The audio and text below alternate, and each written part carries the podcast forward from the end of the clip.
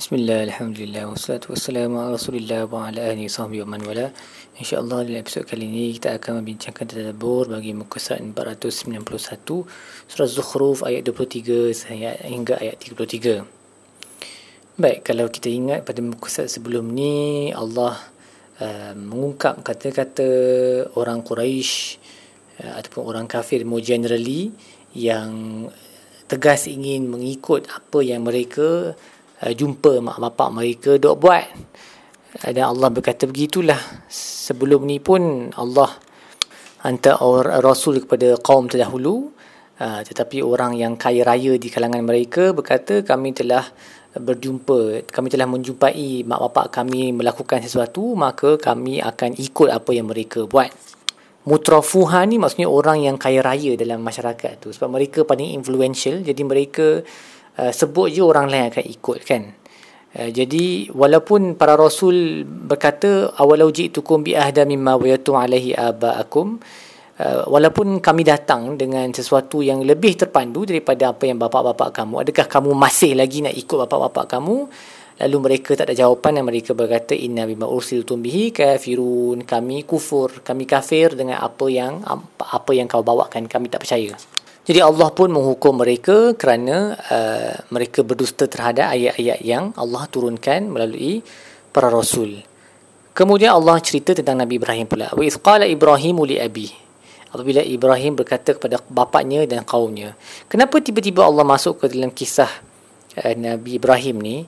Kata Imam Al-Biqai sebab mereka ayat-ayat sebelum ni kan tengah cakap tentang orang Quraisy yang duk kata kami nak ikut mak bapak kami yang dulu uh, buat ritual-ritual tertentu agama tertentu kami nak ikut agama yang mak bapak kami duk buat. Jadi sebab tu Allah sebut Nabi Ibrahim sebab orang Quraisy mereka sebenarnya bangga bahawa mereka adalah berketurunan Nabi Ibrahim yang nasab mereka sambung kepada Nabi Ibrahim. Tapi mereka tak nak ikut Nabi Ibrahim. Mereka nak ikut yang datang selepas-selepas itu yang telah merosakkan agama Nabi Ibrahim. Jadi Allah sebut kisah Nabi Ibrahim ni oh, nak bagi tahu kat mereka kamu ni nak nak sebut. Uh, asyik duk sebut nak ikut mak bapak kami nak ikut bapak kami nenek moyang kami. Habis tu uh, kenapa kamu tak nak ikut Nabi Ibrahim yang telah memberitahu kepada bapak dia dan kaumnya aku bebas daripada apa yang engkau sembah? Dan aku hanya sembah Tuhan yang Uh, mencipta aku, dia yang memberi hidayah kepada aku. Jadi Nabi Ibrahim lah yang paling layak untuk mereka ikut sebab dia adalah bapa mereka yang teragung sekali atas uh, atas um, pengakuan mereka sendiri. Jadi mereka sepatutnya ikut Nabi Ibrahim dalam hal meninggalkan taklid, uh, meninggalkan uh, apa um, ikut secara membuta dan sedang tetapi ber, beristidlal menggunakan akal untuk berfikir apakah dalil-dalil yang betul yang patut diikuti. Ataupun kalau kotlah mereka nak taklid pun mereka kena taklidkan Nabi Ibrahim. Itulah sebab Nabi Ibrahim sendiri adalah uh, bapa mereka yang telah diberikan hidayah walaupun taklid ni sebenarnya tak bagus tapi if betul-betul tak boleh bebaskan diri daripada taklid maka kenapa tak taklid Nabi Ibrahim bapa kamu yang paling agung sekali? Nah itu dia punya point dia. Sebab Nabi Ibrahim adalah nabi yang telah diberikan dalil-dalil. So ini menunjukkan percanggahan dalam cara mereka berfikir yang sebenarnya mereka gunakan je nama nenek moyang tu. Sebab kalau mereka betul-betul nak ikut mereka sepatutnya ikut Nabi Ibrahim lah. Mereka masih dok buat haj lagi bangga yang mereka menjadi pemberi air kepada para hujaj contohnya uh, meneruskan legasi yang ditinggalkan oleh Nabi Ibrahim tapi agama Hanif yang Nabi Ibrahim bawa tu mereka tak nak ikut. Dan uh, mereka uh, instead of that mereka menuduh para rasul yang datang selepasnya memanggil mereka kepada tauhid mereka menuduhnya dengan membawa sihir.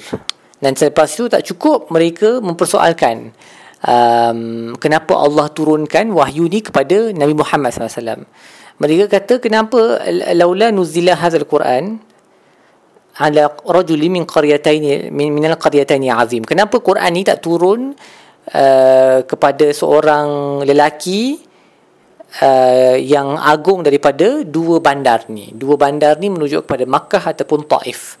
So orang Quraisy mereka mempersoalkan kenapa Muhammad yang kena terima wahyu tu. So ini hasad lah. Ini adalah uh, foundation kepada semua kerosakan yang berlaku di bumi ni sebab kalau kita ingat cerita iblis pun dia bermula dengan jahat, jahat, uh, kejahatan iblis tu bermula sebab hasad dia tak puas hati ya Allah memilih uh, Nabi Adam ke atas dirinya. Begitu juga Habil dengan Qabil. Qabil hasad kerana Allah telah pilih korban Habil.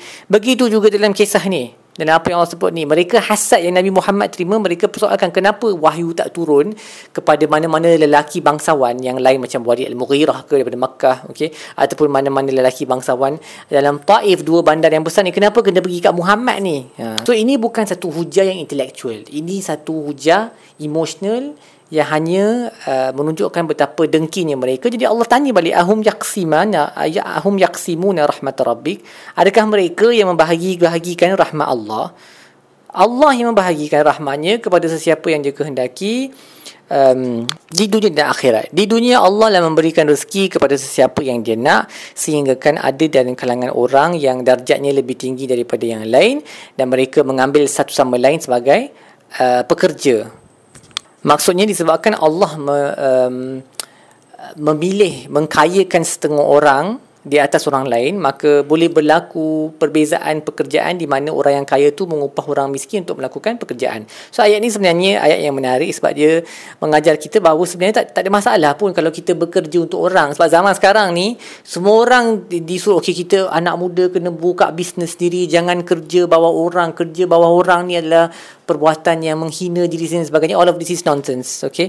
Ada orang yang memang diberikan banyak uh, kebolehan dan juga uh, material um, wealth untuk mereka membuka bisnes sendiri. Ada sokongan daripada orang sekeliling dan sebagainya. Ada orang yang tak mampu yang kerja je memang untuk diupah oleh orang-orang yang lebih kaya dan um, ini sistem yang bagus dalam masyarakat sebenarnya. Kalau semua orang jadi kaya, semua orang nak buat bisnes, semua orang buat kerja yang sama sahaja untuk mencapai dia punya kehebatan, uh, kekuasaan dan harta tu, maka siapa yang akan buat kerja-kerja yang lain ni yang perlu diupah macam potong rumput ke, baiki paip ke. Ni kerja-kerja upah ni dia perlu pada orang untuk buat kan benda dan dia kiranya orang yang kaya yang mengupah orang untuk buat kerja ni ataupun orang yang kaya yang ada tanah lepas tu dia upah orang untuk uh, gunakan tanah itu untuk tanam, membajak, tuai dan sebagainya. So it's a, it's a system yang that works. Dia satu sistem yang bagus dan dia tak ada apa-apa kehinaan kalau kita bekerja di bawah orang lain. There's no problem in that all. Ni satu benda yang Allah sebut dalam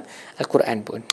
Dan lepas itu Allah sebut walaula an yakuna an-nasu ummatan wahidatan la ja'alna liman yakfuru bi rahmani li buyutihim suqfan min min fiddah ومعارج عليها يظهرون ولبيوتهم أبوابا وسورا عليها يتكئون وزخرفا So eh, saya sambung sikit dalam buku surat selepas ni sebab dia satu uh, satu petikan yang sama.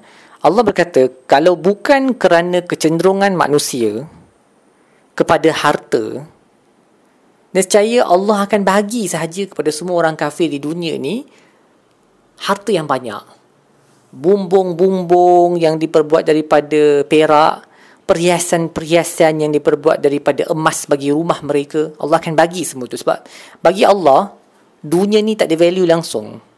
Uh, seperti yang disebut dalam sepotong hadis, dunia ni kalau lagi ada nilai di sisi Tuhan, Allah tak akan bagi setitik pun minum, minum air kepada mereka yang mensyirikkannya kepada orang kafir. Tapi Nabi kata di sisi Tuhan dia punya harga seluruh dunia ni macam kurang daripada sayap seekor nyamuk. Begitu worthlessnya bumi ni.